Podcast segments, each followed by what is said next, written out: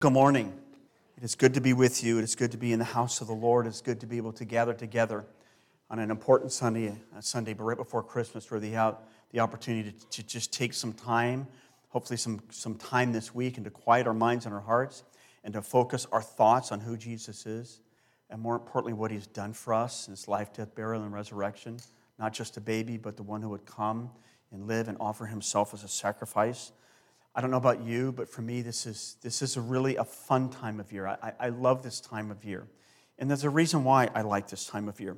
Because a lot of the music, even, even though we, we didn't hear the words to O Holy Night, a lot of the music speaks to our heart and mind. And a lot of times we remember those wonderful, wonderful hymns. And it's not just about Jesus, but it's about the depth of who Jesus is. It's not just about a baby, it's about who Jesus is and what he's come to do and to ransom us from our sins. So I, I love the opportunity for us to be able to sing, even for me to be able to sing in the car.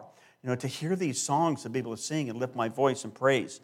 I love the beautiful descriptions of who Jesus is. For example, you know, we, we, we sing a song at times, O come, O come, Emmanuel.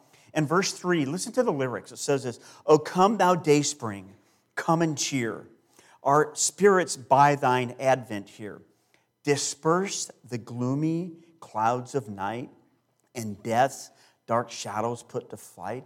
Rejoice, rejoice, Emmanuel shall come to us, O Israel. It's an invitation for Emmanuel, God for us, God to us, to, to come to us and express himself to us as, as we worship him for who he is. In the song Joy to the World, the wonderful lyrics of the, of the song Joy to the World, notice what it says Joy to the world. The Lord is come. It's an affirmation of who he is. Let earth receive her king. Let every heart prepare him room, and heaven and nature sing, and heaven and nature sing and heaven and nature sing and heaven and nature sing. It's an invitation for all of creation what to to orient their lives to the lord of all creation reminding us that that the lord has come. And not only that but he's a he's a king. Do you, do you know that jesus is the king?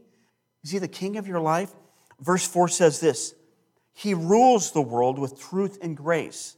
He makes the nations prove the glories of his righteousness and wonders of his love and wonders of his love and wonders of his love. In, in, other words, eh, because he's the Lord and he's the king, he's ruling the nations. He's, he's in control of all that we see going on in the midst of the chaos, in the midst of, of COVID 19. He's still on the throne. He's still, he's still the one that we look to, and he's, and he's the Lord of heaven, he's the Lord of earth.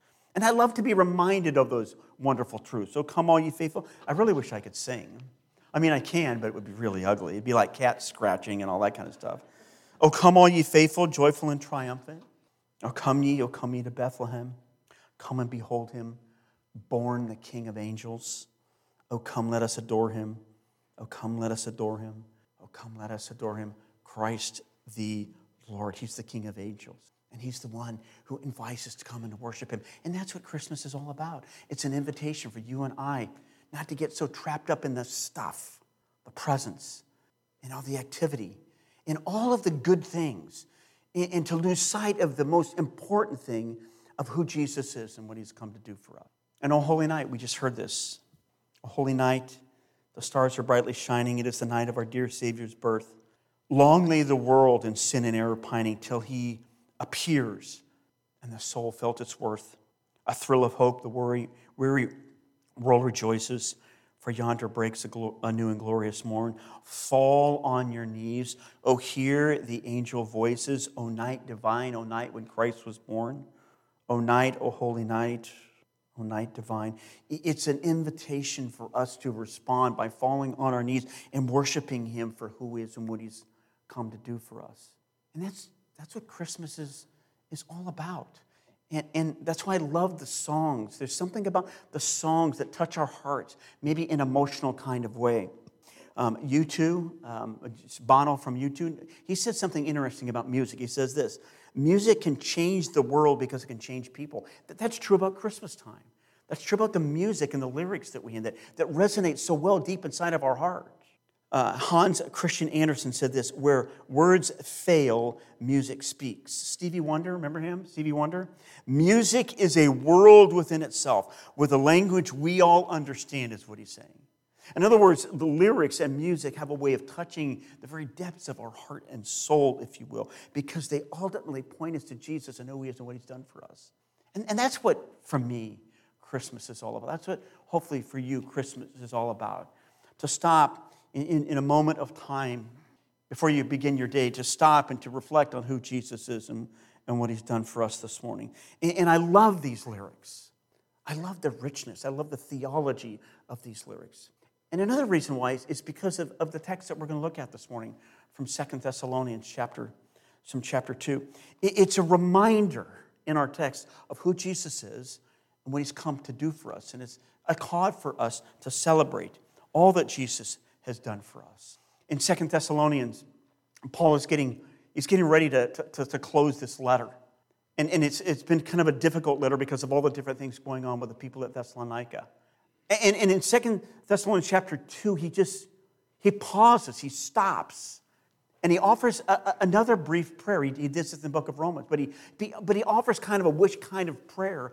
And, and it's a beautiful prayer because he, he pauses to pray for the people that they would know and understand the nature and the character of, of our triune God, the Lord Jesus Christ, and God our Father. That, that when we come to him, whether it be Christmas time, that we come to him every day, hopefully, that we are reminded of the nature and the character of God and that He loves us and that He cares for us. And we're reminded of all that Jesus has done for us going to the cross and offering Himself as a sacrifice for our sin. I'm going to invite you to turn your Bible to 2 Thessalonians chapter 2. I want to just look at two verses this morning, two really simple verses, but they're incredibly beautiful. Just like the songs that we sing, even the song that we didn't sing, but we, in our minds and hearts, reflected on. These two verses point well to who Jesus is and, and what he's done for us. And I want us to re- be reminded of, of, of, who Jesus is. Let me read the text, 2 Thessalonians chapter 2. Listen to what Paul says. May our Lord Jesus Christ himself and God our Father, who loved us and by his grace gave us eternal encouragement and good hope. That's our theme, good hope. Encourage your hearts and strengthen you in every good word and deed. Let me just pray. Father, your word says that where two or three are gathered together in your name, that you are there in their midst. And Father, as we gather together on this Sunday before Christmas, I ask that you would open our minds and our hearts, Lord, not just to the beauty of the songs that we sing, but the beauty of who you are. Father, these two verses are just a, a wonderful, wonderful prayer from the heart of Paul and what he truly wanted us to know and experience about Jesus. And, and Father, I pray that it would resonate well with who we are at Christmas time, Lord a reflection of who you are, what you've done for us, and, and what you also want us to do in this broken world, Lord. So, Father, I pray that you'd open our eyes to see the wonder and the beauty of who you are through your word. And it's in Jesus' name that I pray. Amen. Amen. So, the song that, that Tim and Debbie played, Oh Holy Night, it, it gives us the theme that we've been looking at for the last couple of weeks.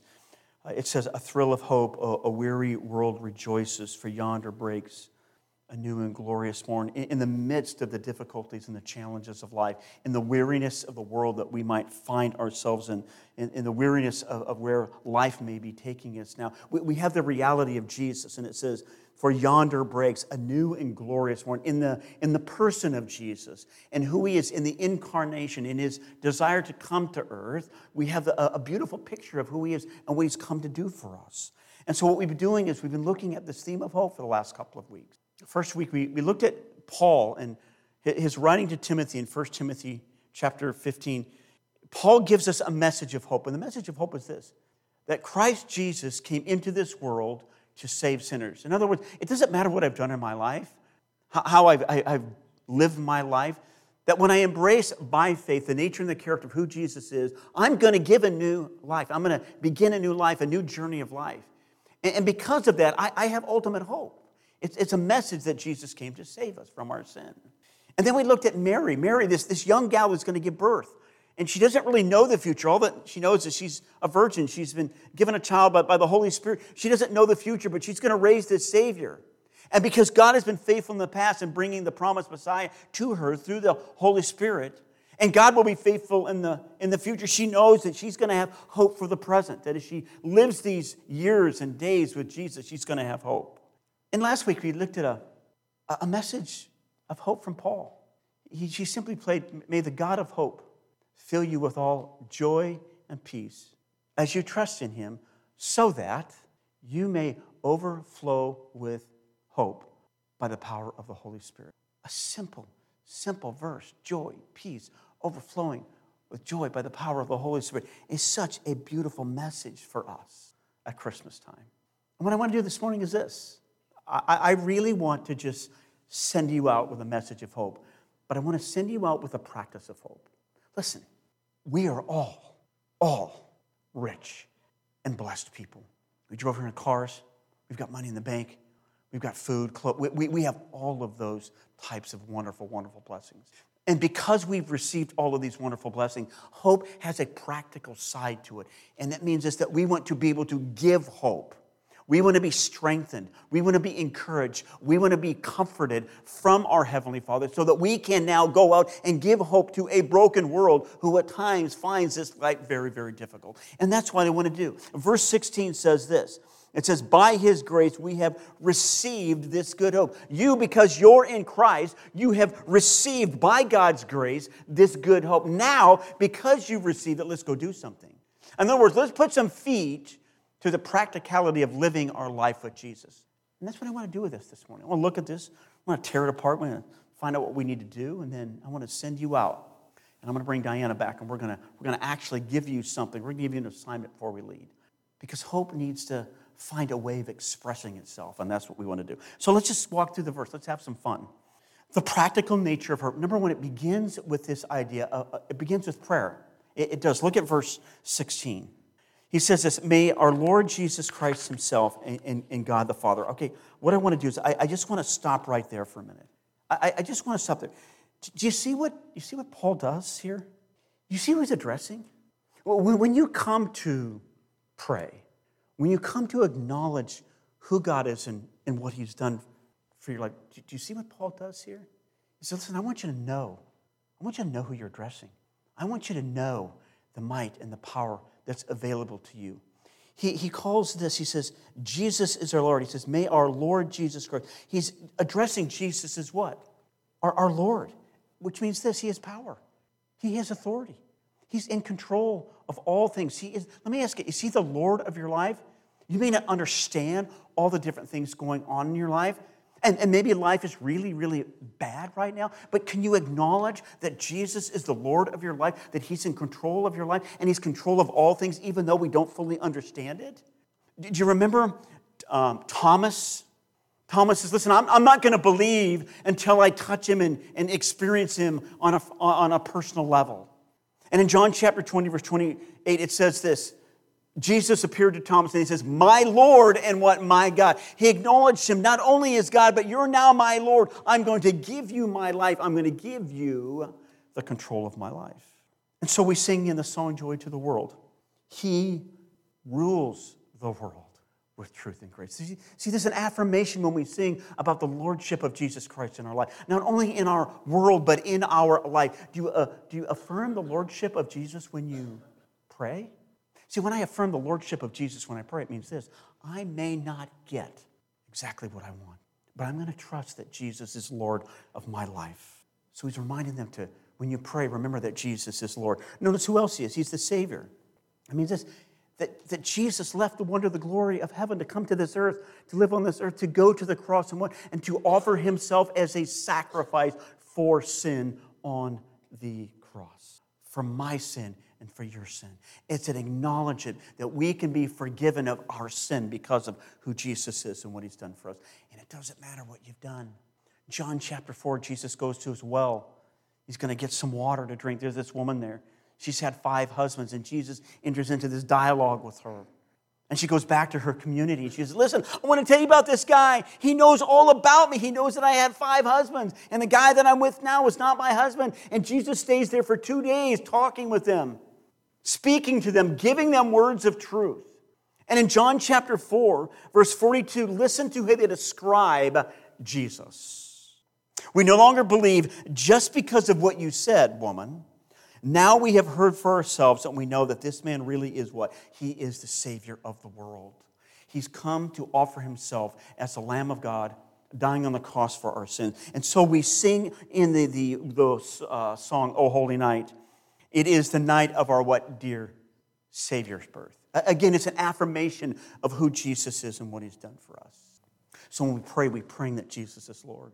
We're praying that Jesus is the Savior of my sin, but we're also praying that He's the promised one. He's the Christ. He's the Messiah. He, he, he's the one who was promised long time ago by the prophet Isaiah.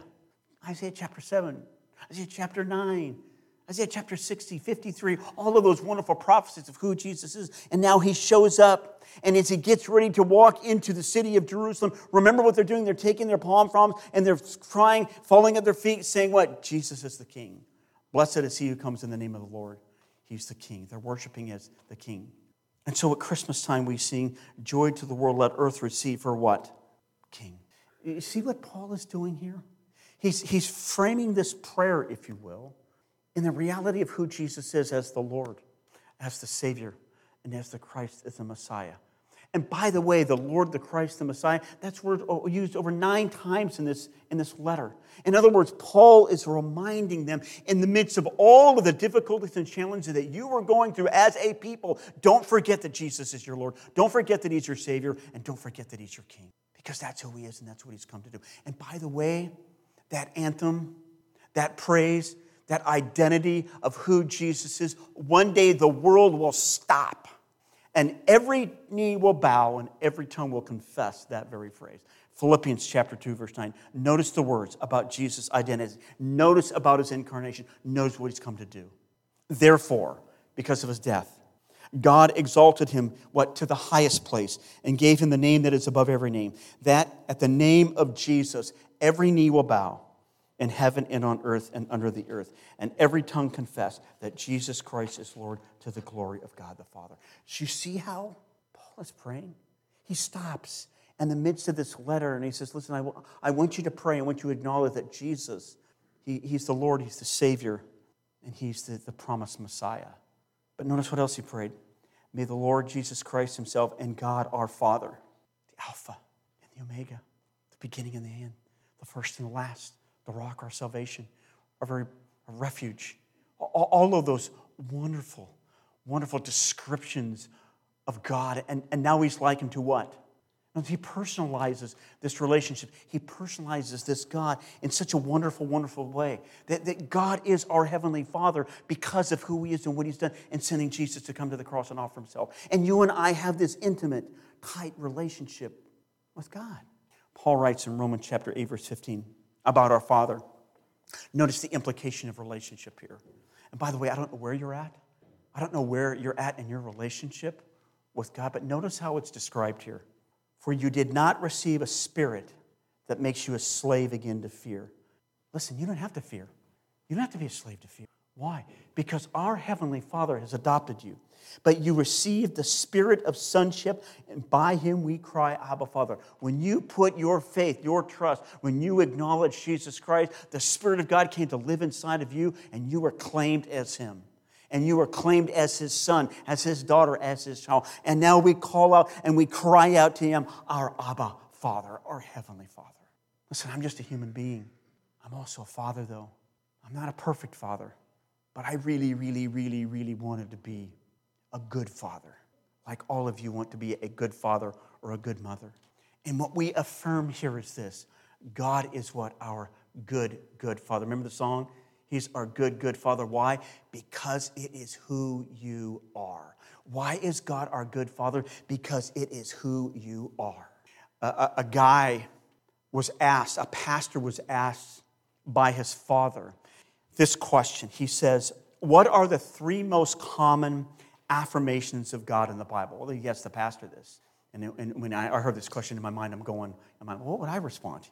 God is holy, God is sovereign, God is love. I mean, not how you would respond to that question. He said, No, none of those. And the, and the father said this The three most common affirmations of God in the Bible are this God is good, God is able, and God is faithful. God is good, God is able, and God is faithful. That's Gaff. Don't leave here this morning without remembering Gaff. As the 2021, all the calamity and stuff that we've experienced, don't we want to hear a message that tells us that God is good, that God is able, and that God is faithful? Don't we want to hear that? Don't we want to leave here knowing that God is for me in our life? And so that's what Paul's doing. He's saying, listen, I want you to pray, Lord Jesus Christ, remember who He is and what He's done for us. And I want you to remember the nature of God as our Heavenly Father. And the reason that I want you to do that is because life is different, and life is stinky, and life is hard. That's what happened to the people at Thessalonica. Acts chapter 17, remember how the church started? Paul comes in, and, and they basically run him out of town. A riot, they run him out of town because of him going and, and the Jewish people ran him out of town. So, in the midst of the persecution, these believers gathered together and they began a church. Eh, but the persecution didn't end there. It was really, really hard. And when, and when Paul and Silas and Timothy left, you know what happened? Paul was so concerned about the people, so concerned what was going on in their life, he sent Timothy back because they were unsettled. Listen, what happens when you're unsettled? When you're unsettled in life and theology, you lose your hope. So Paul recognizes that. And what does he do? He sends Timothy back. And he sends him back because I want to settle you. I want to give you hope. I want to encourage you, if you will. There was misguided teaching going on about the day of the Lord and when Jesus will return. And by the way, in chapter 2, he talks about the lawless when he talks about Satan. In other words, there is a spiritual battle going on, and it's still going on. And we're not any different. We have pain, we have suffering. We, we, Lois is on her deathbed. Uh, Dave Rittenhouse, shocked to us, passed away. Steve's, Steve's father. We're in the midst of the throes of all of that. And then there's a spiritual battle going on. And no wonder life is difficult. And what Paul is simply reminding them listen, when you get to a hopeless state, you're going to feel at times maybe empty, like you want to give up, like you can't go on. You've been beat down and hurt. Um, David, the, the, great King David, he experienced that.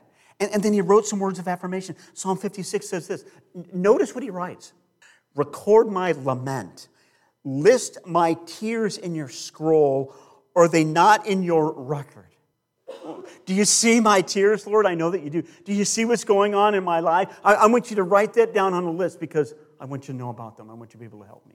And he acknowledges that. When you're empty, it's an opportunity for us to, to go and to turn to him.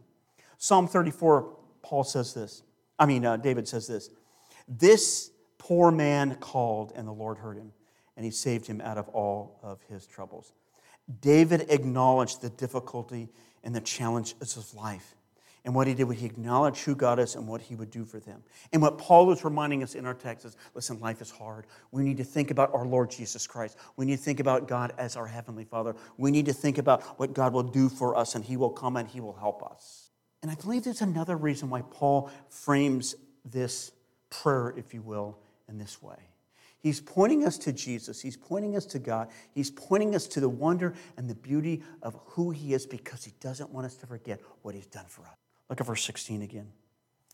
May our Lord Jesus Christ Himself and God the Father, who loved us and by His grace gave us eternal encouragement and good hope. What have you and I received from Jesus, from our Heavenly Father, that we can bank on today as we leave here. Three things Paul mentioned. Number one is love. Notice it says, who loved us or who set his love upon us. It's interesting to me. Why does he use past tense? Why doesn't he say who loves us? Well, he does currently love us. Why, why does he go back? Why does he go backwards? Maybe because he's reminding us of probably the most wonderful and beautiful aspect of love. When did God display his love to you and to me? in the ugliness of my life and the ugliness of my sin, what did he do? He sent Jesus to die on the cross for my sin so that I can have a relationship with him. I have been forgiven of my sin. And that is all by what? God's grace. You didn't earn it. Look at verse, th- oh, well, you can't look, well, you can look at it. If you're, in, if you're in Second Thessalonians, look at verse 13, chapter 2, verse 13. Let me just read it. Paul wrote this. This is what he's talking about, about love. He says this, but we ought always to thank God for you, brothers, what? loved by the Lord, because from the beginning God chose you to be saved through the sanctifying work of the Spirit and through belief in the truth. God chose you in Him before the very foundation of the world that you would be His son or you would be His daughter. That is all by God's grace. You did nothing to receive it. That is all because of who Jesus is. He loves you. Romans chapter 5, verse 8 says this But God demonstrates his own love for us in that while we were still sinners, Christ died for us. Do you believe that?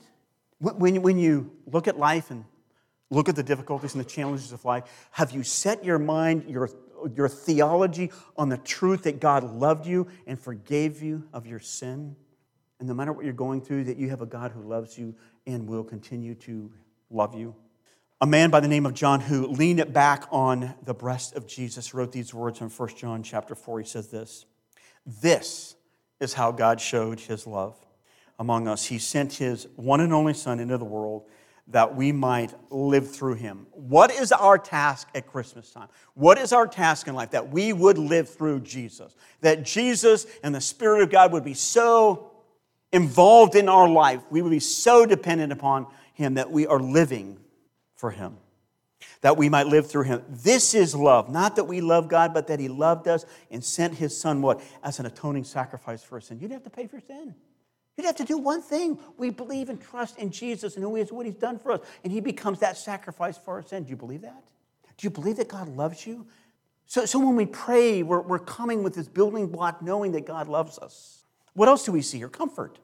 Paul refers to this as eternal comfort or internal encouragement. So one of the songs that we sing at Christmas time is Silent Night.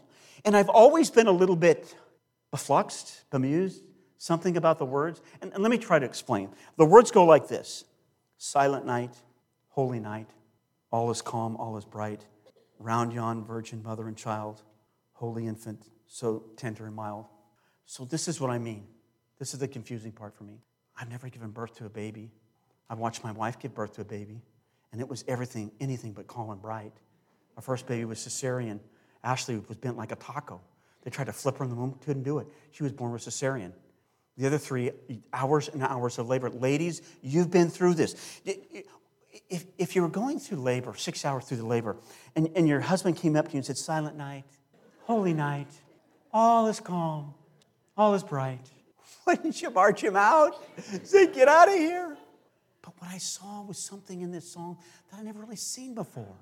Notice what he says Silent night, holy night, all is calm, all is bright. Around yon virgin, mother and child, holy infant, so tender and mild. Sleep in heavenly peace. Sleep in what? Heavenly peace. This isn't human peace. Where does heavenly peace come from? It comes from God. In other words, peace and eternal comfort and encouragement comes from someone beyond ourselves. It becomes from God. It's something that God gives to us when we can't wrestle through the life and the challenges of life. In other words, hope and peace and comfort and joy and all of these wonderful offers are something that God gives to us because of our relationship with Him and because of the Spirit of God who lives inside of us. That's a very, very different kind of peace and hope and joy that the world offers to us. 2 Corinthians chapter 1, verse 3 says this. Think about the, the things that you've gone through and, and, and the experiences you've gone through. Notice what Paul writes. He says this Praise be to the God and Father of our Lord Jesus Christ, the Father of compassion and the God of all comfort, who comforts us in all of our troubles so that we can comfort those in any trouble with the comfort we ourselves have received from God. Listen, if you struggle with life, if you struggle with challenges, remember that God, the Holy Spirit, is the comforter. And what He wants to do, He is the Father of compassion and God of all comfort. He wants to give you that kind of comfort. Why? So that you can then be a comfort to other people. You're a conduit of God's goodness. You're a conduit of God's grace. You're a conduit of what? Hope and peace and love and joy. So we receive love, receive this, this comfort, this eternal encouragement, if you will, and, and good hope. Did you have good, good hope? Do you have this, this promise of, of good hope? I told you about Dave Rittenhouse, how he passed away really, really unexpectedly. And I had a conversation yesterday with Flora, and Flora was, is, is a, his wife. And she said something about what they were playing for, for Dave uh, as he passed away.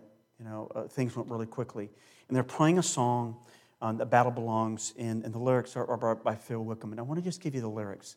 And, and as, as, he's, as he's laying there, as he's ready to enter into the eternity, this song is going before him. And, and listen to the lyrics. It says this When all I see is the battle, you see my victory. When all I see is the mountain, you see a mountain moved. And as I walk through the shadow, your love surrounds me. There's nothing to fear now for I am safe with you.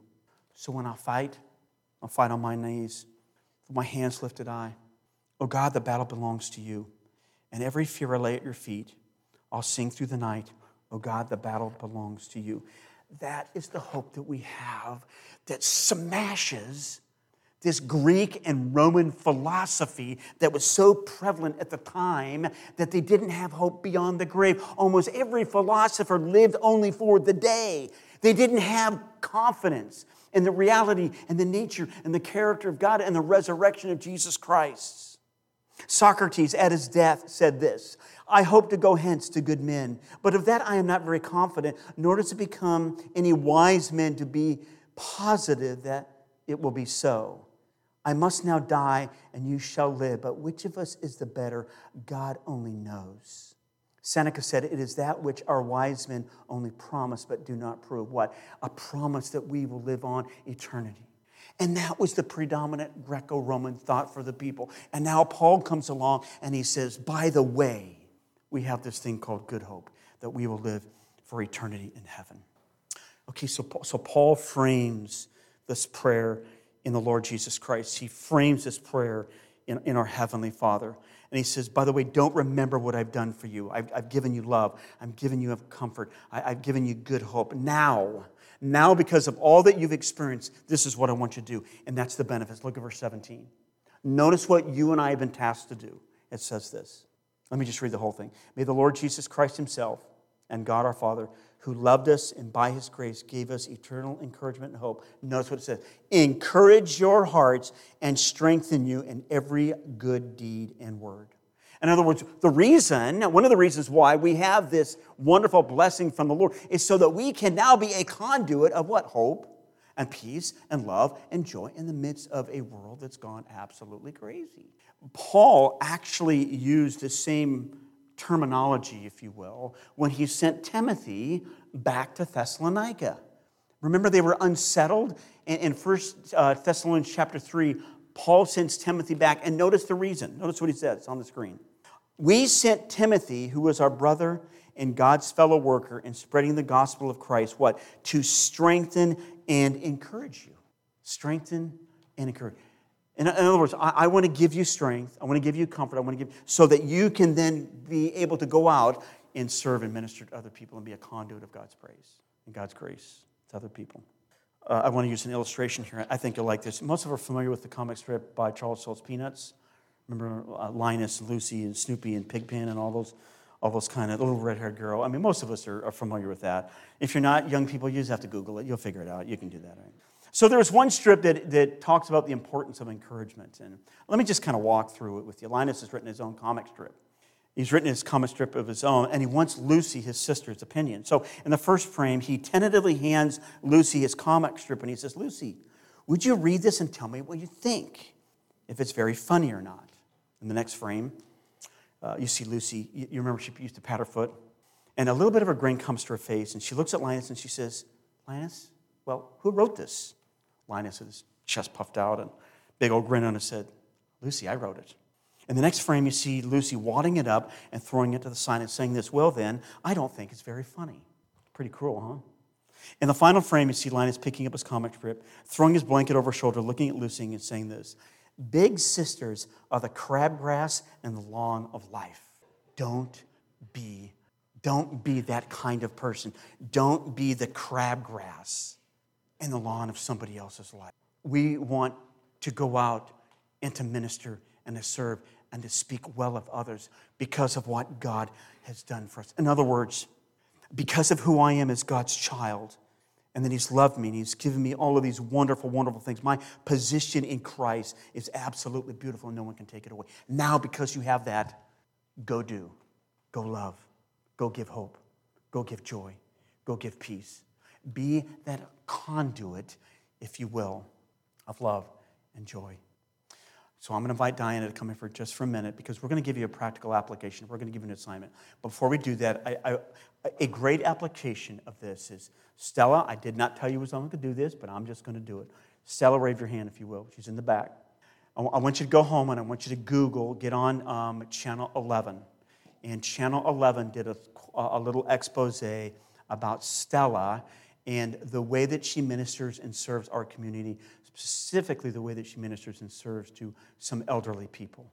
And they showed it last night, and we had grandkids over and we couldn't get it. But Channel 11, go look up Channel 11, look up Stella's name, and get that because that is exactly what God has called us to do.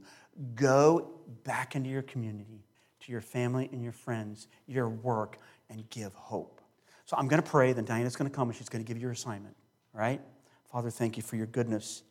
Father, thank you that God demonstrates his own love for us and that while we were yet sinners, Christ died for us. Father, thank you at Christmas we can celebrate the wonder and the beauty through songs, through who you are as a person and what you've done for us. Father, thank you that you love us, that you are our Heavenly Father, and that you care for us, and that you are good, and that you are able and you are faithful. Thank you for that. Father, I ask that as Diana comes, that you would encourage us and help us to be conduits, if you will, of hope this year. In Jesus' name, amen.